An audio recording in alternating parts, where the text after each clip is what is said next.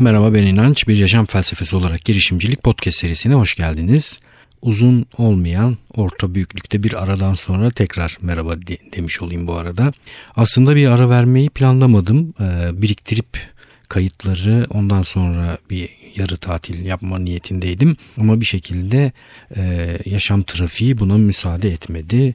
E, fırsat oluşturamadım ve e, bir ara kendi ara kendi kendini verdi. bir, şekilde ben kendimi arada buldum. Yazları daha önce söylemiştim yaptığım bir şey var. E, ailecek gidiyoruz Bodrum'da bir villa kiralıyoruz ve orada Ediz için de faydalı oluyor. Bazen iki aile, üç aile bunu yapabiliyoruz. Bu sefer iki aile yaptık. iki çocuklu aile olarak. Aile dostlarımızla bir aylık uzun bir tatil diyemiyorum. Benim için zaten hayatın kendisi e, tatille işin iç içe geçtiği çok keyifli bir duruma gelmiş biliyorsunuz durumda. Oh, cümleye bak nefis cümle oldu. e, ben yani e, tatil ve emeklilik kavramlarını çok sağlıklı bulmadığım için e, yapmakta olduğum şeyleri İstanbul'da değil de Bodrum'da yapıyorum bir süredir. Bir toplantı için İstanbul'a geldim ve bu bunu fırsat bilerek hemen podcast kaydını da programın içerisine aldım ve e, bir kayda şu anda başlamış durumdayım. Çok mutluyum. Bayağı özlemişim kayıt yapmayı. E, biraz böyle yumuşak bir geçiş olsun diye e, neler olup bitti, e, neler düşündüm, bu kısa sürede neler yaşadım onlardan bahsedeceğim bu bölümde. Daha sonraki bölümlerde yine girişimcilik üzerine yine düşüneceğiz de biraz daha yapılandırılmış bir şekilde düşünmeye devam ederiz. Bu arada aklımda bir format oluştu. Bana soru soranlar, yazanlar var, e-posta gönderenler var, var. Bir kısmı şöyle bir şey söylediler. Bazen böyle koşmaya çıkıyorum, yürümeye çıkıyorum. 20 dakika hop pıt diye bitiyor. Ve işte birkaç bölümü dinlemem gerekiyor aslında biraz daha uzun mu olsaydı e, diyen var. Bu tarz e, müşteriden, kullanıcıdan, dinleyiciden yani değer ürettiğimiz taraftan gelen görüşleri iyi değerlendirmek gerekiyor. Yani her söyleneni yapmak doğru olmayabilir. Söylenenlere kulak kapatmak hiç, hiç doğru değil zaten. Sadece dengeli bir şekilde hareket etmek gerekiyor. Çünkü bir şeyler dile getirenleri dinlemeye çalıştığınızda hiçbir şey dile getirmeden mutlu mesut hayatını sürdürenlerin hayatını da daha kötü hale getirebiliyorsunuz. Yani şu anda mesela hop diye ben e, ne bileyim haftada 3 gün kayıt e, yayınlamayayım da haftada bir gün ama uzun formatta bir şey yapayım desem büyük ihtimalle mutlu olanlar ve mutsuz olanlar olacaktır. Belirli sayıda insanla ilgili karar aldığınızda zaten kendinizi böyle bir durumda buluyorsunuz. Yani herkesin mutlu olduğu bir versiyon bulmak çok kolay değil. Üniversitede ders verirken çok yaşadığım bir şeydir benim bu. İlk dönemlerde herkesi mutlu etmeye çalışarak başladım. Sonra fark ettim ki e, bazı kararları benim almam gerekiyor. Yani karar olarak hep birlikte alınacak bir karar olarak ortaya sununca bazı şeyleri o karara katkısı olmadığı için mutsuz olanlar oluyor hiç lüzumu yokken. Çok gerekmediği sürece topluca karar alma durumu oluşturmamaya çalışıyorum ben de bu nedenle. Ee, aynı şey burada da geçerli. Yani bu podcast'in hangi uzunlukta ve hangi sıklıkta olacağı kararını alması gereken kişi benim. Bunun sorumluluğunu da başkalarına vermemem gerekir. Ya da veri toplayarak da hareket etmemem gerekir. Başka ilkelere bakarak bu konuda bir karar vermek gerekir. Ama tabii ben hep çelişkileri ve ara formları sevdiğim için burada da acaba nasıl her iki tarafı ve beni de mutlu edecek bir yol bulabilirim diye düşündüm ve LP vardır plaklarda uzun çalar denilir. Yani böyle 45'likler vardır bir de birkaç parçanın yani 5 6 10 parçanın bulunduğu uzun çalar versiyon plaklar vardır. Arada bir yaşam felsefesi olarak girişimcilik podcast serisi içerisinde LP'ler olsun diye düşündüm. Yani biraz daha serbest formda uzun uzun konuştuğum e, daha az yapılandırılmış ve yürüyüşe çıkmış, koşuya çıkmış ya da bir iş yaparken bu podcast'i bir yandan da değer üretmek üzere dinleyen insanları mutlu edecek bir versiyon. Onları da ayrı numaralandırayım. İşte ne bileyim mesela bölüm 142 LP 001 başlık gibi. Böylece böyle bir ihtiyacı olduğunda insanlar listeye bakıp LP'lerden birini uzun dinleme için açabilirler diye düşündüm. Fena gelmedi bana. Bu yakın dönemde bir tane LP kaydederim diye düşünüyorum. Bir de çok karizmatik geliyor bana kendi LP'mi kaydedecek olmak. Böyle küçük eğlenceler oluşturarak hayatımızı sürdürüyoruz bildiğiniz gibi. Ee, ilk LP'mi ne zaman kaydederim diye düşünmeye başladım açıkçası. Ee, bakalım yakınlarda böyle bir şey göreceğiz. Niye 20 dakika bu podcast? Çünkü yoğun, e, sıkı, e, fazla laf gevelenmeyen böyle zımba gibi bir şey olsun diye düşünmüştüm. Niye 3 gün? Çünkü yoğun bir e, kayıt dönemi olsun benim için ve yoğun çalışayım istemiştim. Ve bunlar bir araya gelince böyle bir düzende şu, şu an devam ediyoruz. Görüş tabii ki bildirebilirsiniz. Zihnimi çelen bir şeyler söyleyebilirsiniz. Ya şöyle olsa böyle olsa diye önerilere her zaman açığım. Sadece yapıp yapmama konusunda inanılmaz bir özgürlüğüm var tabii ki. Evet şimdi yaza girdiğimizde yaza, yaza doğru giderken e, benim e, doktora tez izlemem vardı. Doktora tez izlemesine gittim. Aristo'da öğrenme üzerine bir doktora tezi yazıyorum. Yıllardır biliyorsunuz artık. E, o tez izlemesi için hazırlanıp işte o izlemesine girdim. Tabii ki dönemsel olarak da 6 ay Haziran bitecek. Yani 6 aylık bir dönem bitiyor olacak. Yıllık planlardan bahsetmiştim size. Yıllık hedefler koyduğum kendime. O hedefleri bir ara değerlendirmeden geçirme şansına sahip oldum. Baktığımda dikkatimi çeken şey şu oldu. Her gün eylem üretebildiğim, her gün değer üretebildiğim, her gün birikim yapabildiğim kategorilerde kendimi iyi hissetmişim ve bir şeyler yaptığımı düşünüyorum. Podcast bunlardan birisi. Yani birikimli ve e, sürekli frekansı yüksek bir eylem türü. Doktora tezi bir başkası. Yani sürekli okumam, çalışmam ve bir yerleri bir şeyleri atmam, metin biriktirmem gerekiyor. O da iyi gitmiş. E, böyle o yıllık plana baktığımda hiç elimi bulaştıramadığım bir takım şeyler ve e, kendimi iyi hissettiğim alanlar gördüm. Böyle bir haritaya bakarak yılı gözden geçirmek gerçekten çok iyi oluyor. Size de daha önce önermiştim böyle bir kendinizin iyisini, kendi iyinizi belirleyip bir harita çıkarabilirsiniz. Aristotelyen bir harita. E, tepede zafer, ulaşacağınız nokta ve onun, ona bağlı olan eylemler. Ve bu haritaya zaman zaman dönüp tekrar bakıp revize edebilirsiniz demiştim. Ben de kendi haritama arada dönüp bakıyorum. Mesela sinema dalı zayıf kalmış. Sinema üzerine bir eylem üretememişim. Ee, YouTube'da bir şeyler yapmaya başladım ama e, şunu fark ettim. E, İyinin Peşindeyiz projesini Cihan'la Nezih Cihan Aksoy ile birlikte yapmaya başladık. Şimdi o projeyi Nezih'e devrettim ben Cihan'a. O devam ettirecek. Çünkü ben kendi açımdan şunu düşündüm. Projeye inanıyorum. İyi bir kavramsallaştırma olduğunu düşünüyorum. Yeterince eylem üretirsek oradan bir şey çıkacağını biliyorum.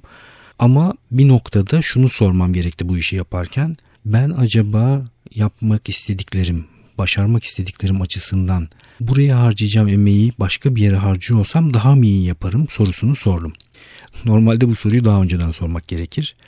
Ama bazı eylem türlerinde eylemin içine girmeden de anlamak mümkün olmuyor. Size işte uzunca bir süredir söylediğim şeylerden birisi de bu. Düşün, tabii ki düşün. Ama bazı durumlarda da eyleme geç, eylemin içerisinde de düşünmeye devam et. YouTube ve orada yaptığımız proje benim için böyle bir şey oldu. Yani ben baştan düşünüp acaba en doğru eylem biçimi bu mudur diye bir muhasebeye de girişebilirdim ama o dönemde öyle bir muhasebeye girişmedim. Ee, birlikte heyecanla bir şeyler yapmak ve sürekli yapmak benim için iyi, iyi geldi açıkçası. Ama sonra işin içerisine girince bayağı ciddi zaman, emek harcadığımı, enerji harcadığımı gördüm. İşte o noktada arada bir yerde e, bu, bunu sorabildim. Tabii bu soruyu sormamı sağlayan bir takım işaretler de oldu. YouTube içerisinde bir şey yapmaya çalışınca orada çok hızlı bir büyüme yakalamanın çok kolay olmadığını gördüm. Yani o projeyi ayağa kaldırıp büyütmenin tek yolu doğru frekansta sürekli ısrarla bir şey üretmek. Bunu yaparsak onun başarılı olacağını biliyorum. Şimdi mesela Cihan o başarı yolunu kendisi yürütecek. Ben de ona da elimden gelen desteği yapacağım. Ee, bunu görünce işte muhasebe işaretini aldım. Yani bir dakika. Fırsat maliyeti dediğimiz bir kavram var değil mi? Yani ben inanç olarak iki sene çok yoğun frekansta iyinin peşindeyiz projesi için YouTube'a içerik üretmeli miyim? Doğru eylem benim için bu mudur? Yoksa başka bir şey mi yapmalıyım sorusunu sordum. Ben neden YouTube içerisinde bir şey yapmaya çalıştım peki? Bir yandan değer üretmek istiyorum. E, Cihan'la birlikte bir şeyler yapmak istiyorum. Ve bir yandan da görselin içerisinde yani görsel sanatların içerisinde kalmaya, kameranın içerisinde kalmaya çalışıyorum. Çünkü bağımsız sinemacı olmak üzere çizdiğim o yolda kapasite geliştirmeyi sağlayan bir şey olarak düşünüyorum. Bu nedenle e, kalkışmışım o işe. İşte bu soruyu o noktada sormamı sağladı bu görmüş olduğum işaretler. Ve bir de 6 ayı tamamlamaya doğru yıllık planlama şöyle bir bakınca e, şunu gördüm. Sinema üzerine daha güçlü eylemler üretmem gerekir. Bu noktaya ulaştım. Aldığım kararlardan birisi buydu. Yani sinemayı bu iyideki yeri açısından ve ona bağlanan eylemler açısından kuvvetlendirmek. Peki nasıl kuvvetlendirebilirim sinemayı? Şöyle bir şey yapabilirim diye düşündüm. Drama tarafını daha arttırıp eğitim tarafını azaltıp baya baya böyle görsel sanatlar içerisinde bir iş yapabilirim. Şu an bunu tam kesin olarak bir sonuca bağlamadım. Düşünme sürecindeyim. Yani e, bu yılı kapatırken ki 6 ayı kullanmak üzere en doğru eylem biçimi hangisi olur, hangisi daha çok kapasite geliştirir, fırsat maliyeti açısından hangisini tercih ettiğimde hangisini yapamayacağım. Bütün bunları böyle bir değerlendirmeden geçirip sonra sinemacı inanç koluna, eylemine, iyideki onu yere bağlanacak bir takım eylemler belirleyeceğim. Şimdi ne gibi eylemler olabilir bunlar? Bu arada bu bütün bu süreci tabii ki bir yandan da anlatmış olduğum şeylerin bir tür egzersiz olduğu için kendimi bir vaka olarak kullanmak da istediğim için anlatıyorum. Bir yandan da tabii ki kendim de sesli düşünmüş oluyorum. Ee, mesela ne olabilir? İyi de çünkü ekonomik bağımsızlığını kazanmış, sinema üreten, film yöneten bir inançtan bahsetmiştik. Bir de toplumsal fayda üreten e, sinema kolunu güçlendirmenin yolları bir sürü yolu olabilir bunun. Mesela oturup ben çekmek istediğim uzun metraj senaryoyu yazabilirim. Kapasite geliştirme açısından bakacak olursak kamera, ışık, renk bilgimi daha çok arttıracak bir takım işleri kendim üretebilirim. Dağıtım problemi olmadığı için artık mesela Instagram TV için şu anda hop diye bir tane web serisi, dramatik bir web serisi çekmek mümkün. Ben tamamını yapabiliyorum, yazabiliyorum, yönetebiliyorum. Bir ekip toplayabilirim. E, her gün öğren videoları nedeniyle bir görsel ekibimiz de var şu anda zaten çalıştığımız set kurabiliyorum. E, dolayısıyla mesela Instagram TV'de hemen öyle bir şey yapabilirim. Fotoğraf çekmeye tekrar dönebilirim. Çerçeveleme, ışık, görsel algımı biraz daha rafine edecek şekilde oraya dönebilirim. Başka ne yapabilirim? Ee, bir takım setleri ziyaret edebilirim. Biraz daha ilişkisel tarafa bakıp sektör içerisinde bir takım insanlarla ilişki kurabilirim. Şu anda bağımsız sinema üreten, kendi filmlerini çekmeye çalışan, kendi yağında kavrulan ve düşük bütçelerle iş yapmaya çalışan bir takım yönetmenler var. Onlarla görüşebilirim. Hatta bir dakika onları podcast'e çağırabilirim. Evet podcast'e çağırabilirim. Güzel. Böyle bir şey yapabilirim. Mesela bunu yapayım zaten. Bunu zaten yapayım. Ee, bir çünkü birden fazla faydayı, eylemi bir araya getirmiş olacak. Yani bir eylem birden fazla yere bağlanır olacak. Podcast'te kendi sinemasını üretmeye çalışan bir sinemacı girişimci konuk edeyim. Hem de muhabbet ederiz, tanışmış oluruz. Birbirimizle bilgi alışverişinde bulunuruz. İşte böyle yani böyle düşünüp düşünüp düşünüp bu eylemlerden bazıları anlık eylemler olacaktır. Mesela podcast'te birini konuk etmek anlık bir eylem türü. Bazıları sürekli eylem tipleri olacaktır. Mesela senaryo yazmaya çalışmak, fotoğrafçılıkla uğraşmak, ışığı öğrenmeye çalışmak, rengi öğrenmeye çalışmak, kapasite geliştirmek gibi alanlarda düşünecek olursak bunlar ise uzun soluklu ve frekanslı olan yani yüksek frekanslı eylem tipleri. İşte bir alana bakarken ben mümkün olduğunca değer üretmeye çalıştığım alanda işte bu eylem kategorilerini belirleyip bir de onların kaldıraç güçlerine bakarak hangisinin kaldıraç gücü yüksekse onu almaya çalışıp yanıma devam ediyorum. Bazen yanlış kararlar alıyorum. Benim için o anda doğru olmayan bir eylem türüne girmiş oluyorum. İşte bir YouTube kanalını büyütmeye çalışmak gibi. Artık bu tip durumlarda geri adım atma konusunda daha iyiyim. Hiç umurumda olmuyor. Yani tamam bunu yapmamam lazım benim. Bu doğru senaryo değil deyip oradan geri adım atmaya çalışıyorum. Ee, mesela işte böyle düşünüp bu revizyonu yaptıktan sonra önümde bir daha verimli kullanacağım 6 ay olmuş oluyor. Ama elimde bir harita olmasa kaybolmuş durumdayım. Yani haritanın e, Aristo'nun bu mantık şemasının, iyi şemasının önemi bu ve bunun yazılı olması da çok önemli. Eğer yapmadıysanız hiç vakit kaybetmemiş değilsiniz hemen yapın. Çünkü yıllar insanlar, insanların topluca başlayıp bitirmek zorunda olduğu şeyler değil. Yani tabii ki 1 Ocak'ta başlayıp aralığın sonunda biten bir belirlenmiş yıl var ve bunun içerisinde hareket ettiğinizde size getirdiği bir takım kolaylıklar var. Ama Niye öyle olsun ki? Yani birisi pat diye şu anda ben bu yarın bir yıl başlatacağım ve bu yılı planlayacağım ve kendi iyimi belirleyeceğim, şemamı belirleyeceğim. 3 ayda bir bu şemayı gözden geçireceğim diyebilir tabii ki. Niye olmasın? Yapmadıysanız yapın. Yazılı olması çok önemli. Yazılı olan o şeye dönebilirsiniz. Ben bunu yazarken bir haritalama programı kullanıyorum. Mac üzerinde çalışıyorum. E, Scapple denilen bir program. Daha önce de bahsetmiştim ama adını belki geçirmemişimdir. Samsun, Ceyhan, Adana, Pırasa, Pırasa, Lüleburgaz, Edirne. Scapple. Bu pro- programda sevdiğim taraf şu benim. Zihin haritalama, mind map programları var çeşitli. Orada bir merkez kavramı belirledikten sonra ona eklenen dallar falan oluşturuluyor. Ama ilginç bir şekilde zihin haritasını belli bir şekilde düşündüğü için yazılımcılar birden fazla merkez kavram oluşturmaya izin vermiyor mesela program. İlla bir tane merkez kavram olacak ona da bağlanan kollar olacak. Ya niye diye düşünürken işte araştırırken araştırırken bunu buldum. Bu bayağı serbest formda çalışan bir e, şey. Böyle bembeyaz bir sayfa düşünün. Tıkladığınız noktada bir tane kelime yazabiliyorsunuz. Sayfanın başka bir noktasında bir kelimeye daha tıklayıp bir kelime daha yazıyorsunuz. Bu iki kelimeyi birbirinize birbirine birleştirdiğinizde aralarında bir ok oluşuyor.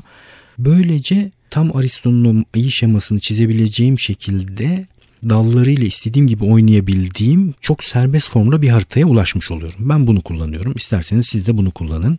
Yazılı olursa daha da iyi olur. Her gün öğrendeki e, arkadaşım, kurucu ortak Ozan Dağ deviren kendi hedeflerini dolma kalemle e, böyle kendisine bir 2-3 günlük bir haftalık bir e, tatil gibi bir şey verip rahatlayıp düşünerek yılı bir önceki yılı gözden geçirip bir sonraki yılı dolma kalemle kağıt üzerine yazıyor. Bence çok daha güzel.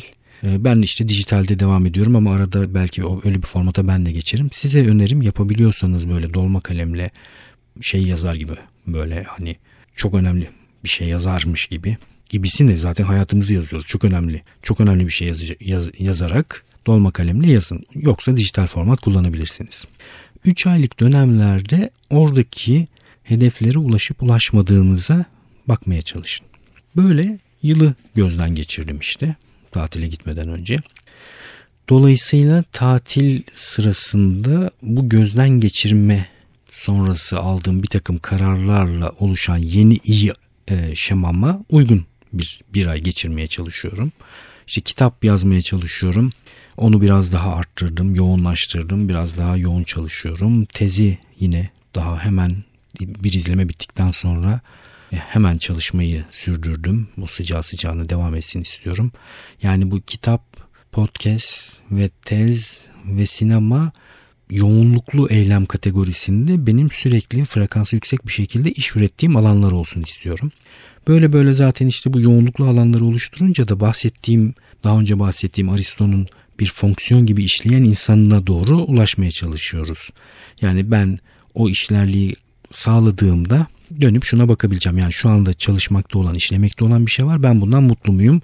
Sorusunu sorabilir hale geleceğim nokta tarif etmediğim için bir çalışma biçimi tarif ettiğim için e, daha uzun soluklu bir e, tabii ki şey sağlıyor bu bize e, duygu durumu sağlıyor. Yani mutlu huzurlu bir şekilde üretmeye devam edebileceğin bir fonksiyon oluşturmak en nihayetinde yaşamda yapmaya çalıştığın şey bu. Daha önce de örnek vermiştim bunu çok iyi başaran bir sürü insan var işte son anına kadar keyif içerisinde mutlu bir şekilde yaşayan insanlar var. Halil İnalcık 100 yaşında öldü. Son ana kadar yazmaya, çizmeye, araştırmaya, değer üretmeye devam etti. Düşünsenize emeklilik nedir yani? Emeklilik zaten çok büyük yalan. Tatil hafta sonu kimdi o bir Fransız bir felsefeci mi söylemişti onu? Twitter'da yakın dönemde tekrar rastladım. Hiç hatırlamıyorum ama yine söylemiş olayım sözü hafta sonu ve hafta sonu yapılan harcamalar kapitalizmin sana verdiği parayı geri alma biçimidir diye böyle sert bir söz söylemiş birisi. Güzel bir söz bence. Tatiller yine büyük kandırmaca. Emeklilik zaten iyice yani emeklilik emekli olmak diye bir şey hayattan emekli olmak ne demek yani? Emekli olmak ne demek? Bunun üzerine de iyi düşünmek lazım. Kimsenin bizi bir yerden emekli edememesi lazım. Yani öyle bir hayat kurgulamamak lazım. 100 yaşına kadar üreterek mutlu bir şekilde sürdürdü yaşamını. Öbür türlü ne oluyor biliyor musunuz?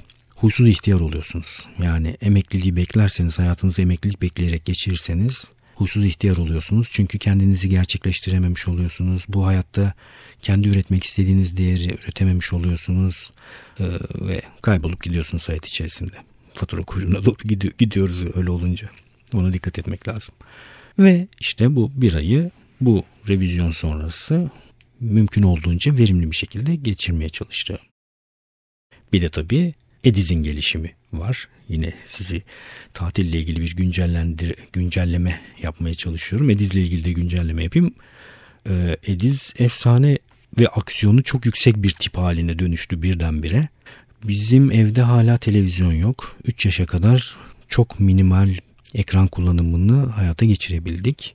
Normalde 3 yaş bitince ekrana yavaş yavaş başlayabiliyor ama var olan bir ekranı yönetmeye çalışmak, kısıtlamaya çalışmak düşüncesi beni çok gerdiği için hiç olmasın arada işte arabada giderken bir yerlere giderken ekranla buluşsun daha iyi diye düşünüyorum. 4 yaşa kadar bunu böyle götürebiliriz diye düşünüyorum. Şimdi ama yazın onun da tatili tabii ki ve evde de televizyon var ve başka bir çocuk da var arkadaşlarımızın çocuğu Ediz'den büyük. Toprak o aa, 9 yaşında ama çok Ediz'le vakit geçirebilen, anlayışlı, Ediz'in işte yap, çıkardığı sıkıntılara göz yumabilen birisi Toprak. Onunla birlikte vakit geçiriyorlar. Televizyonu da dolayısıyla izliyorlar. Orada bir takım aksiyon çizgi filmleri bir sürü şey izliyor Ediz. Sahilde şey yapıyoruz. Oynuyoruz. Pijama askeriler diye bir şey izliyor şu anda. Süper güçlü kertenkele dış dış dış diye birbirimize ben tabii Ediz'i bu arada bu boğuşma arasında bolca sevmiş de oluyorum. Bahane oluyor. Ben böyle oturduğum yerde çimenler içerisinde Ediz koşarak geliyor. Süper güçlü kertenkele yapışkan kertenkele geliyor diye üzerime doğru uçuyor. Kaldırıyorum havaya. Bir yandan havada böyle elini kolunu sallayarak tuş tuş tuş diye sesler çıkararak bir şeyler yapmaya çalışıyor. Gerçekten e, fiziksel olarak da çok e, onu zinde tutan bir şey bu. Çocuklarla bu arada böyle yarı güreşir vaziyette fiziksel temasla boğuşmak, itişmek, kakışmak onlar açısından önemli yine. Onların gelişimleri açısından iyi şeyler yapma, yapmamız gerek yapmamız gereken şeyler anne ve baba olarak. Fiziksel olarak da boğuşmamız, işte mücadele etmemiz, yuvarlanmamız, vakit geçirmemiz gerekiyor. Dokunmamız gerekiyor birbirimize. Böyle keyifli şeyler geçiriyoruz. Kendisi bir mantık üstadı olma yolusun, yolunda gerçekten baya bir yol kat etmiş durumda. Ee, geçenlerde şöyle bir vaka yaşandı. Ee, İdil onu uyutmak üzere yukarı çıkardı. Nedir o? Seyyar yatak. Seyyar yatak denilen bir şey var. İşte yanınızda taşıyıp çok rahat bir şekilde kurabiliyorsunuz. Oraya geçmiş. Ondan sonra ikinci katta İdil'in Ediz'i uyuttuğu yer. Biz de arkadaşlarla aşağıdayız. Bir şekilde ben yırtmışım yani. Arada yırtabiliyorum böyle. Ediz yukarı çıkmış uyumaya çalışıyor. Sonra şey demiş birden. Odanın ışığı kapalı uyumaya çalışıyorlar. Aşağı ineceğim demiş. Edildi ama sen uyuyalım dedin zaten demiş. Ben aşağı ineceğim sıkıldım sıkılıyorum aşağı ineceğim aşağı ineceğim. Böyle baya bir inersin inmeyelim uyuyalım falan tartışması yaparken şöyle söylenmeye başlamış Ediz. Aşağı inmek istersem aşağı inerim. Bunda bir şey yok. Mesela şu an aşağı inmek istiyorum. Yani yapacak bir şey yok diye bir mantıksal seri kurgulamış. Gel tamamen mantık bu arada. Şimdi öncül şu. Mantık nedir? Bir takım öncüller kullanarak bir sonuca ulaşmaya çalışırız. Öncülleri kabul ettiğiniz durumda sonucu da kabul etmek durumundasın, durumundasınız eğer doğru mantık formu kullanılıyorsa. Mesela en temel formlardan birisi nedir? P, P ise Q, P o halde Q. Yani P ise Q'yu kabul ediyorsan eğer, P'yi de kabul ettiysen e, o halde Q'yu da kabul etmek zorundasın. İtiraz edemezsin. Bu forma göre aşağı inmek istersem aşağı inerim. Bu öncülümüz. Yani bunu kabul ediyorsan aşağı inmek istersem aşağı inerim. Bunda bir şey yok. Bunu kabul ediyorsan bundan sonraki aşama mesela şu anda aşağı inmek istiyorum. Yani P. O halde aşağı inerim. Yapacak bir şey yok yani. Aşağı inmek istiyorsam aşağı inerim. Bunda yapacak bir şey yok. Bunda bir şey yok. Şu anda aşağı inmek istiyorum. O halde yapacak bir şey yok. Bu kadar basit bir mantıksal form. Böyle konuşur hale geldi. Bu da bizi tabii ki çok mutlu ediyor. Yani 0-3 yaş arası dikkat etmenizi, sizin de dikkat etmenizi söylediğim bir sürü şeye dikkat etmiş olmamızın getirdiği şeyleri, meyveleri topluyoruz. Bunu görüyoruz. Işıl ışıl gözleri olan, hata yapan, deneyen, cesaretli, inatçı, tutturan, kendi istediğini koparmaya ve yapmaya çalışan, bizim hayatımızı bu nedenle çok zorlaştıran ama bir yandan da iyi bir birey olmasına katkı sunduğumuz için mutlu olduğumuz bir süreci yaşıyoruz. Ediz böyle keyifli bir şekilde yaşam yolculuğunu devam ettiriyor. Yüzüyor tabii ki. Yüzüyor derken yani kollukları var. O kollukları takarak e, yüzüyor. Böyle keyifli, eğlenceli, çocuk gelişimine çok faydası olan bir dönem diye düşünüyorum ben. Bu yaz dönemlerini değerlendirmek gerekiyor. Kuma basması, suyun içerisinde olması, hareket etmesi gerekiyor. Bu arada çok e, ilginç. Biz bu e, yeri kiraladık bir site içerisinde. E, şimdi yeri kiralarken de tabii ki bir takım kriterler belirledik kafamızda. İşte sahilinin olması, kendi sahilinin olması, başka insanlarda olması, çocuklu insanların olması, e, yeşilliğin olması gibi nedenlerle burayı tercih ettik. Gittiğimiz ev ikiz bir villa, yan tarafta da bir villa var. Normalde bu villalar arasında bir takım böyle ayırıcı şeyler yapıyorlar ama bu iki villanın sahipleri akrabaymış. Onun için de öyle bir ayrım koymamışlar. Yani aslında tercih ettiğimize göre biraz daha fazla iç içeyiz. Orada da iki tane bir hanımefendi bir beyefendi vardı. Merhaba merhaba diye başladık hayatımıza. Sonra şunu öğrendik. Ediz yaşlarında bir torunları gelecekmiş onları ziyarete. Onu da öğrendik. Ondan sonra bir iki noktada böyle e, tam da hatırlamıyorum bu arada. Müdahaleci bir takım tutumları oldu. Yani ha pardon şey bile söylenmiş işte bir defa bir içimizden birisi dışarıda kurulmuş sofraları varmış onların da kahvaltı yapıyorlarmış. Günaydın dememiş. Bunun muhabbeti olmuş falan. Halbuki yani e, bizim ekipte öyle bir yani ben göre göre e, öyle biri olduğunu düşünmüyorum. Yok öyle birisi. Biz günaydın demeye çalışıyoruz ama sonuçta bu, bunun muhabbeti olmuş. İşte e, Ediz bir yere bir şeyle çizerken bu yine beyefendi o nasıl çıkacak şimdi gibi bir şey söyledi. Kömür ben de çıkar dedim. Suyla çıkıyor kömür olduğu için. Bir ara çıkarız dedim sakin bir şekilde. Püskürttüm kendisini. Neyse şimdi sonuçta manzaramız bu. Yanımızda böyle iki tane e, orta yaş üstü hanımefendi ve beyefendi torunlarını beklemekteler. Ve arada da bizim yaşamımıza kendi çaplarında müdahale etmeye çalışıyorlar. Böyle bir tablomuz var. Sonra torun geldi. torun torun o kadar hayatlarını alt üst etti ki ben arada gözlem yapmaya devam ediyorum. Bu beyefendinin bütün yaşam enerjisi bitti. Ee, omuzları çöktü. Yürüyüşü falan değişti. Arada böyle elini başına koyarak yani şey vardır ya veresiye verenle peşin satan tablosunda veresiye veren gibi oturup böyle uzaklara baktığını falan görüyorum. Ee, biraz kötü belki ama gerçekten çok eğlendim. Neden eğlendiğimi de sonra düşündüm bu arada.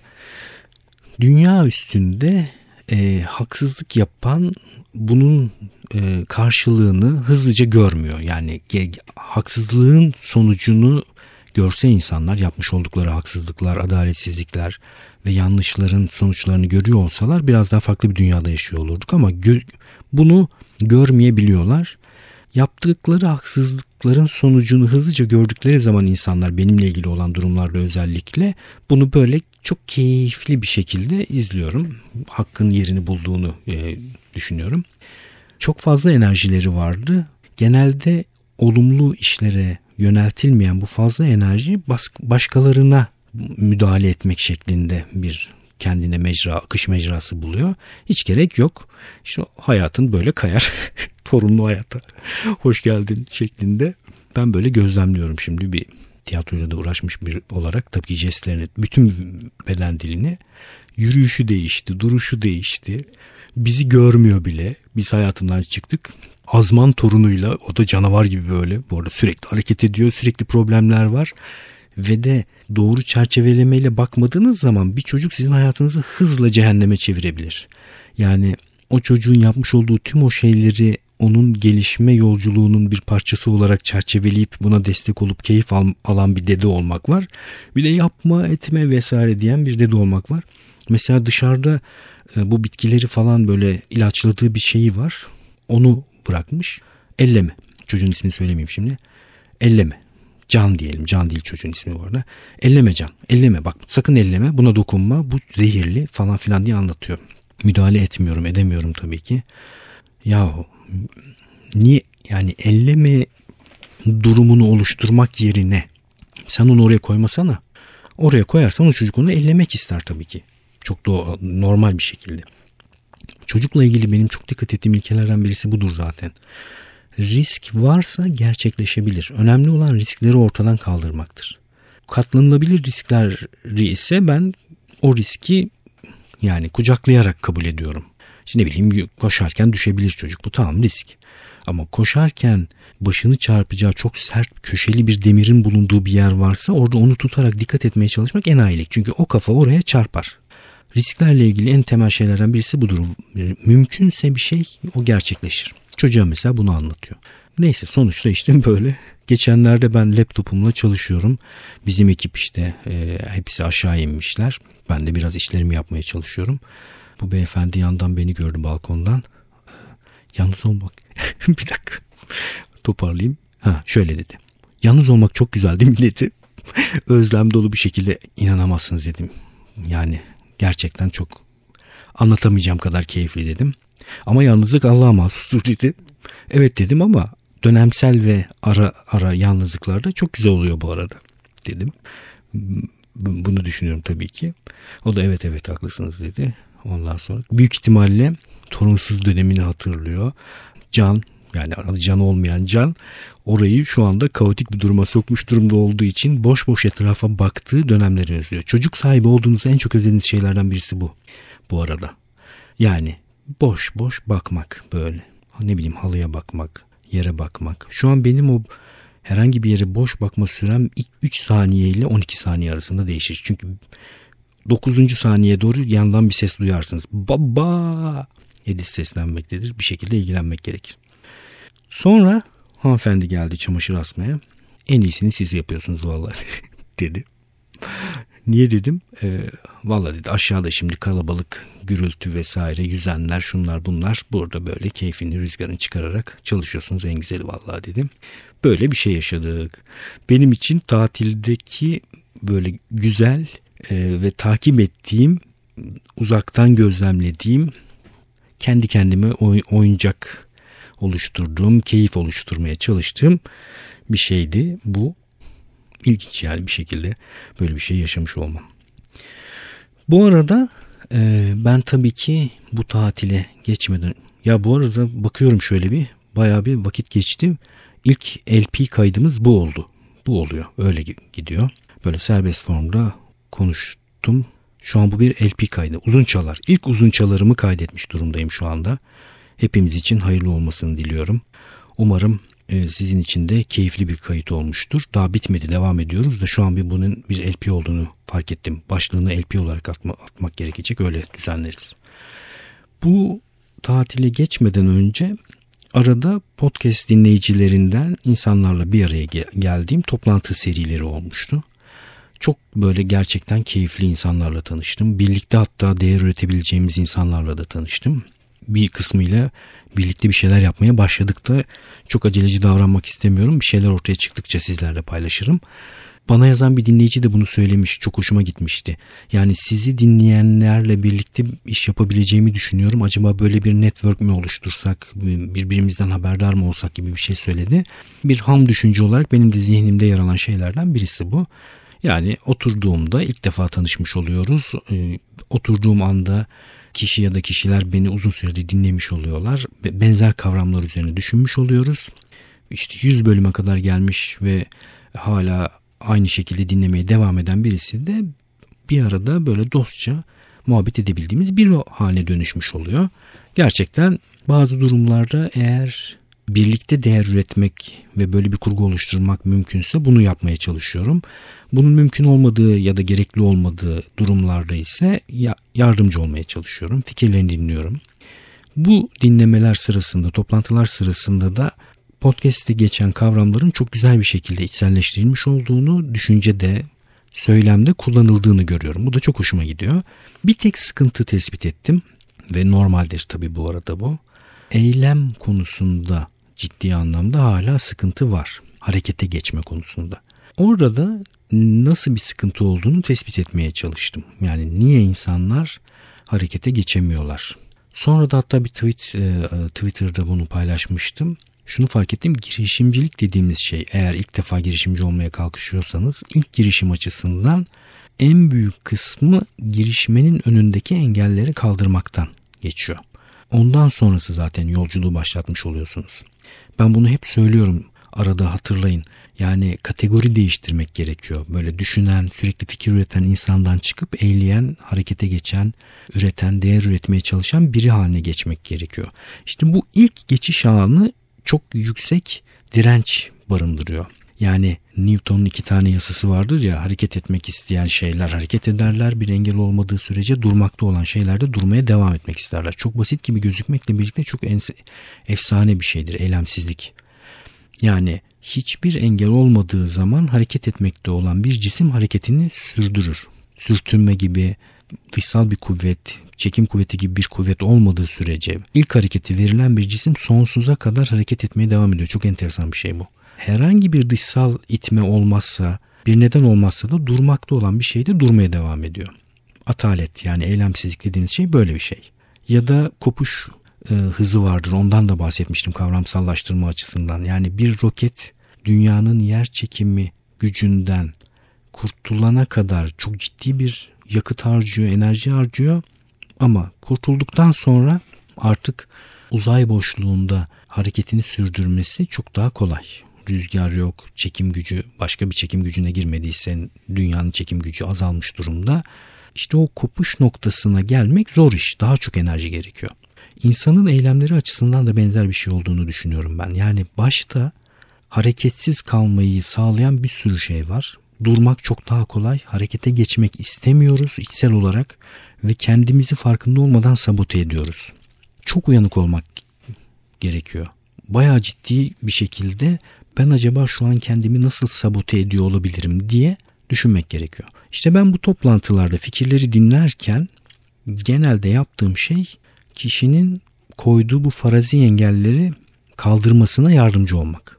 Yani anlamaya çalışıyorum engeli ve o engeli aşmanın bir yolunu önermeye çalışıyorum. Genelde de bu engeller başka türlü de olabilecek şeylerle ilgili oluyor. Yani ne bileyim örnek nasıl verebilirim şimdi aklıma yani insanların projelerini anlatmadan örnek vermek gerekir. İşte malzeme bekliyor mesela diyelim ki. Halbuki muadil bir malzemeyle o iş yapılabilir.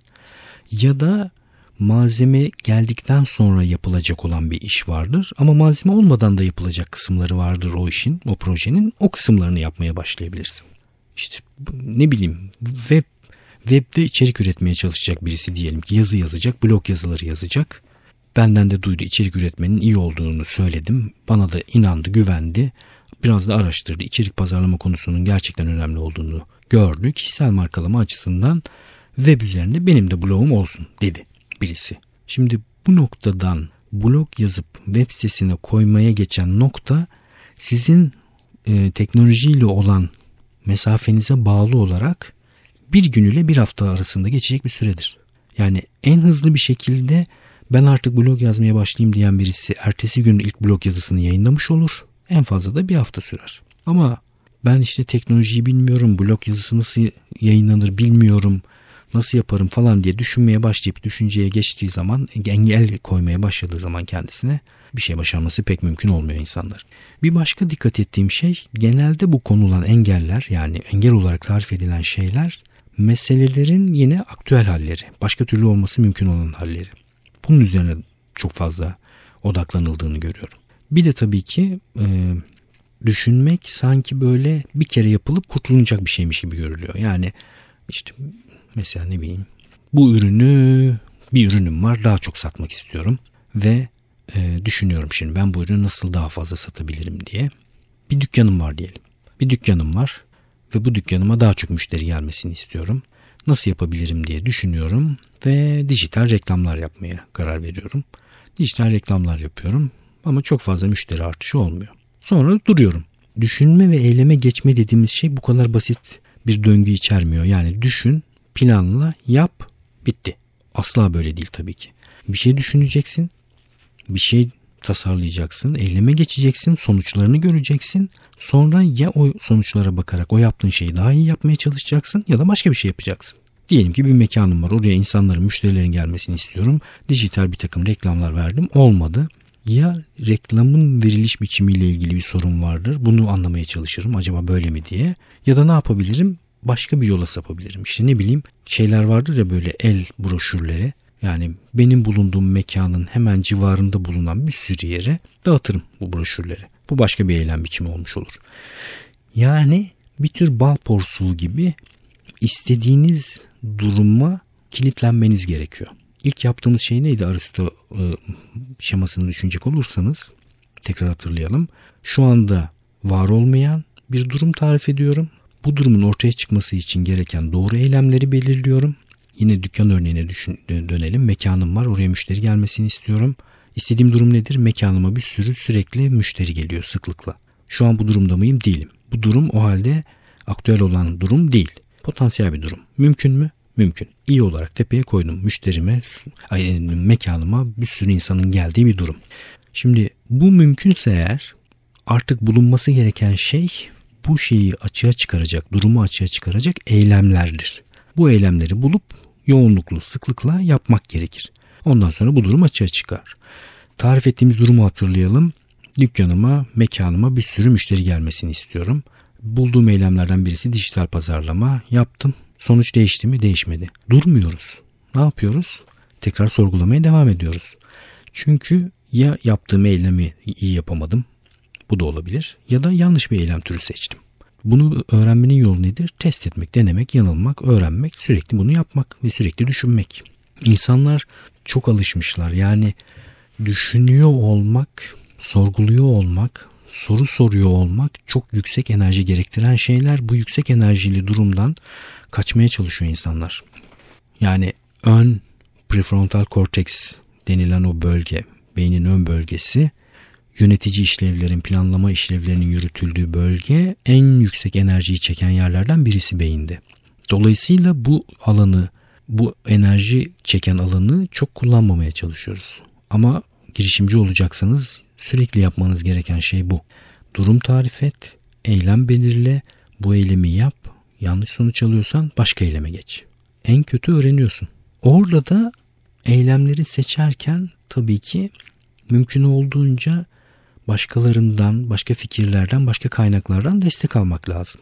Bizim eylemlerimizi kaldıraç gücü yüksek hale getiren şeyler nelerdir? Deneyimdir, bilgidir, veridir. Bunlara ulaşmak için de kitaplara bakarsınız ya da birilerine sorabilirsiniz.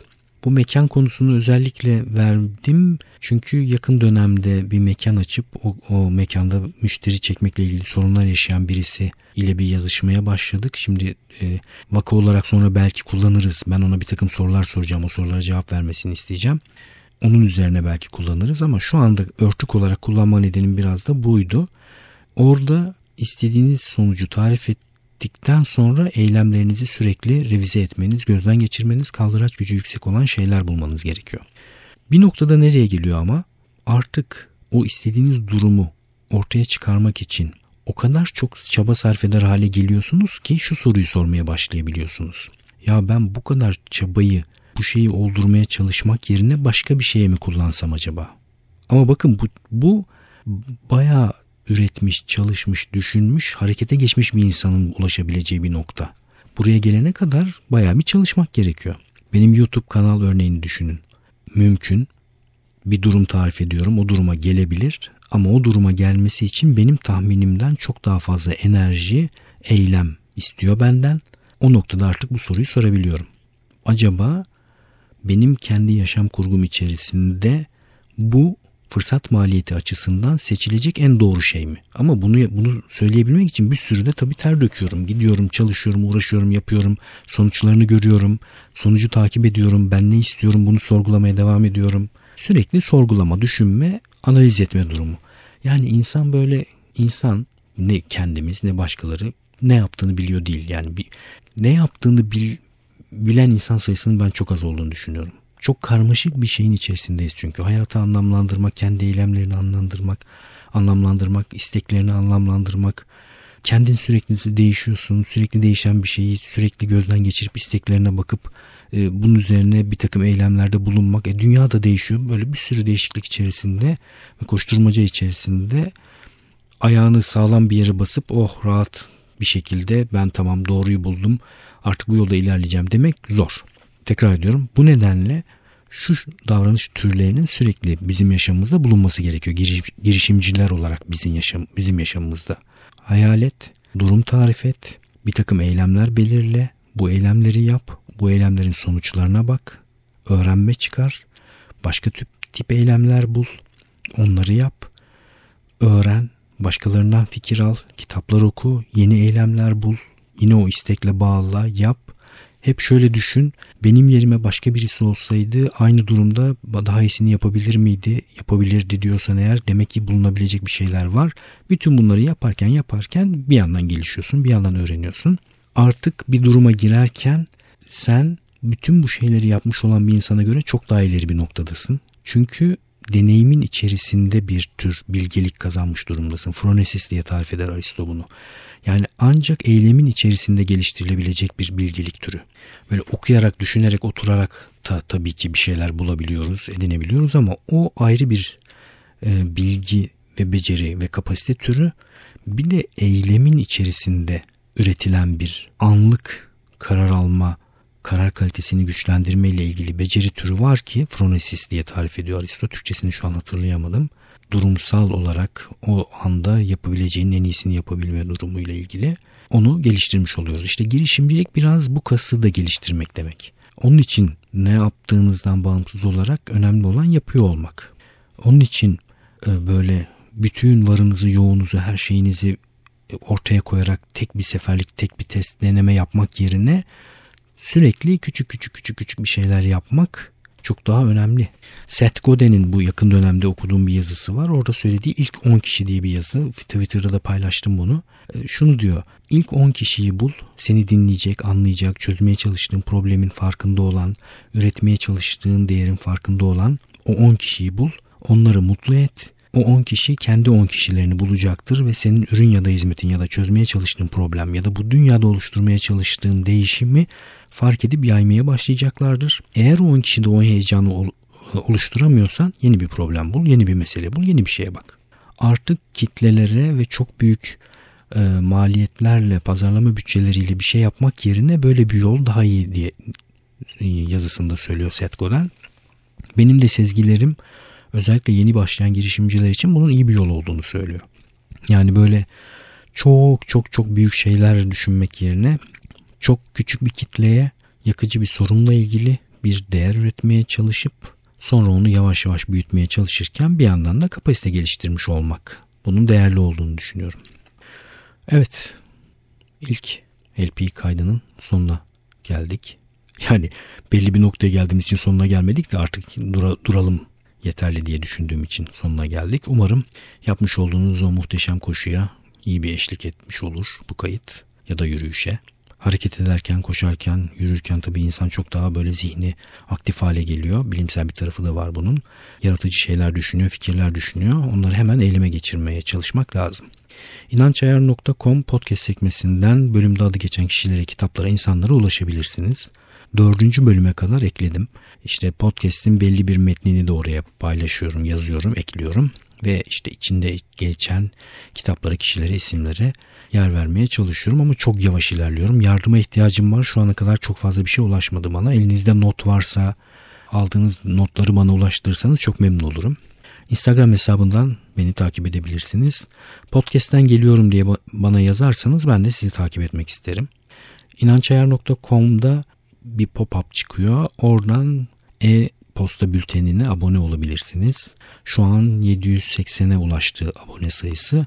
Haftada bir, 10 günde bir bir yazı göndermeye çalışıyorum. Kitap önerileri, film önerileri içinde bulunuyor.